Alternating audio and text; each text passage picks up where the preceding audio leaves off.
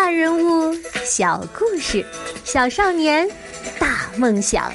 欢迎来到童老师课堂的《奇葩名人录》。你好，我是童老师。上两集我说到，贝多芬是营销大师、理财高手，有的朋友觉得很颠覆，没想到贝多芬这么接地气。其实，挣钱和创作。本来就是相辅相成的，苦难既不是成为艺术家的充分条件，也不是必要条件。梵高、莫扎特要是能有贝多芬的生存本领，肯定能活得更长，留下更多更好的作品。不过，贝多芬能获得经济上的成功，除了他自己有本事之外，还有两个重要的原因：第一，他生活在了一个好时代，一个艺术家可以站着挣钱的时代。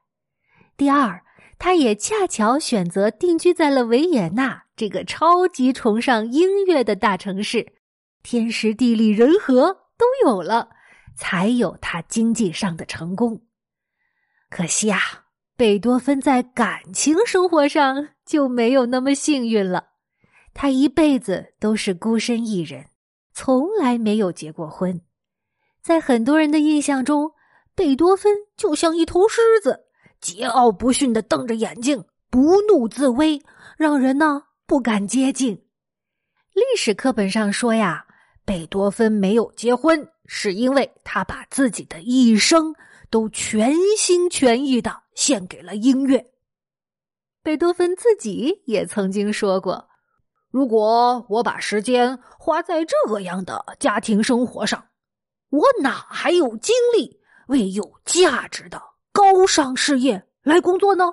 啊，听起来贝多芬就是一个不食人间烟火的乐圣，真的是这样吗？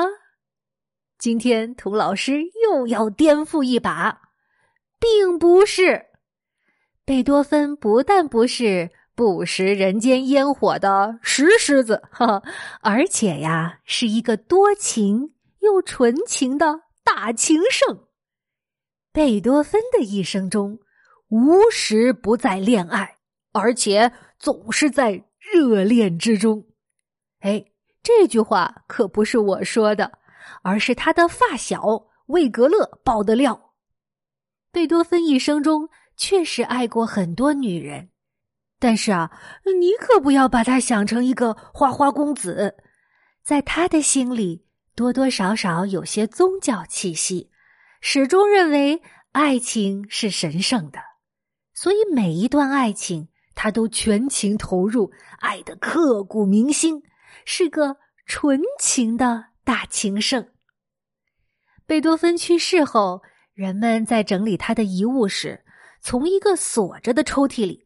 发现了三封没有寄出去的信，准确的说是三封火辣辣、甜蜜蜜又苦兮兮的情书。在情书的开头，他这样称呼收信人：“我的天使，我的一切，我的我。”嘿嘿，你瞧，贝多芬还很会写情书呢。他接着写道。啊，我最珍爱的，不论我身在何处，你都随我同在，尾随我的梦幻。我与你窃窃私语，让我同你生活在一起吧。这会是何等幸福的人生啊！何等幸福！没有你，一切都会变得索然无味。我有满腔的话要向你诉说，啊。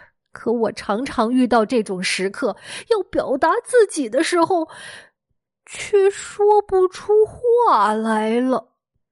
呵 我想，这就是贝多芬为什么成为音乐家的缘故。语言失败的地方，就是音乐响起的时候呀。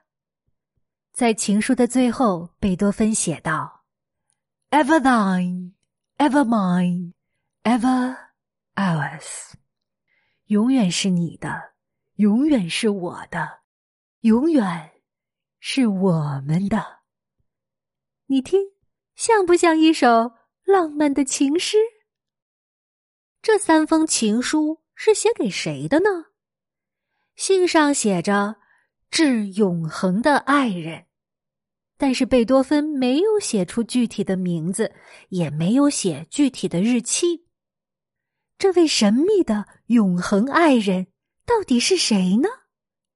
今天就让我们到贝多芬的音乐里去寻找答案吧。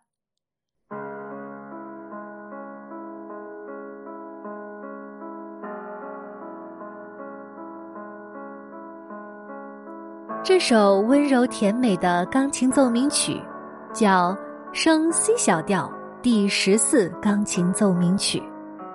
它还有一个浪漫的别称，叫《月光奏鸣曲》。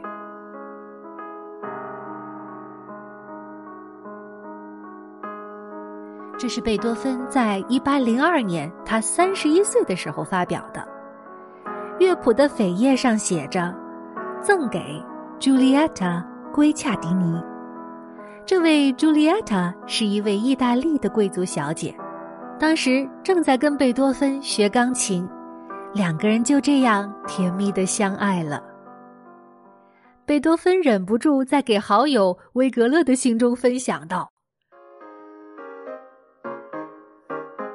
最近我的生活渐渐有了光彩。”这种变化是一个可爱又迷人的姑娘带给我的。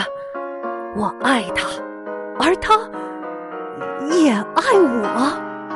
我有生以来第一次预感到我们的婚姻将是多么幸福啊！你听听，有生以来第一次，说明这段感情对贝多芬非常的重要。在以前的人教版小学六年级语文课本上，有一篇课文叫《月光曲》，讲的是贝多芬在月光下散步时，听到一座低矮的房子里传来了钢琴声，弹的呢正是他的曲子。贝多芬走近一听，听见一个双眼失明的姑娘跟他的哥哥说：“啊，我多想听听贝多芬自己是怎么弹这首曲子的呀！”于是贝多芬推门进去，为他演奏了那首曲子，然后又趁着美丽的月光，即兴创作了这首《月光奏鸣曲》。这个故事很美，不过很遗憾，不是真的。因为一八零一年，贝多芬的听力退化，面对面的交谈都已经很困难了，不可能隔墙听得到任何对话。《月光奏鸣曲》的背后，其实是贝多芬和朱丽埃塔的爱情故事。虽然贝多芬很享受爱情的甜蜜，但是这份感情也在无情的折磨着他。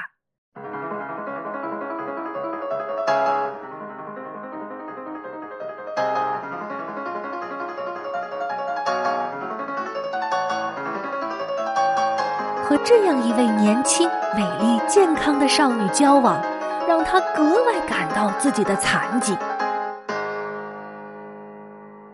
身体和生活的艰难，让他自惭形秽，觉得自己没有信心给心爱的人理想的生活。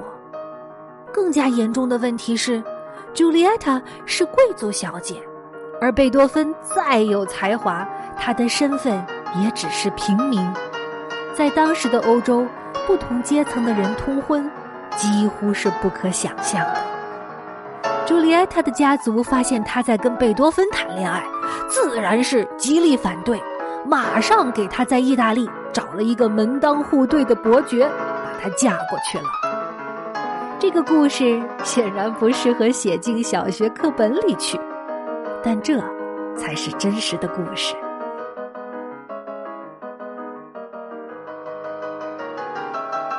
知道曲子背后的故事之后，我们再来听一遍《月光奏鸣曲》吧，看看现在你能不能听出以前听不见的东西呢？这首奏鸣曲是升 C 小调，小调一般都是忧郁的。你听，钢琴家的右手的三连音像泉水一样叮叮咚、叮叮咚的流淌，有一种此恨绵绵无绝期的感觉。他左手的长低音是那么的深沉，话不多，但是说一句是一句，就像贝多芬对爱情坚定的信念。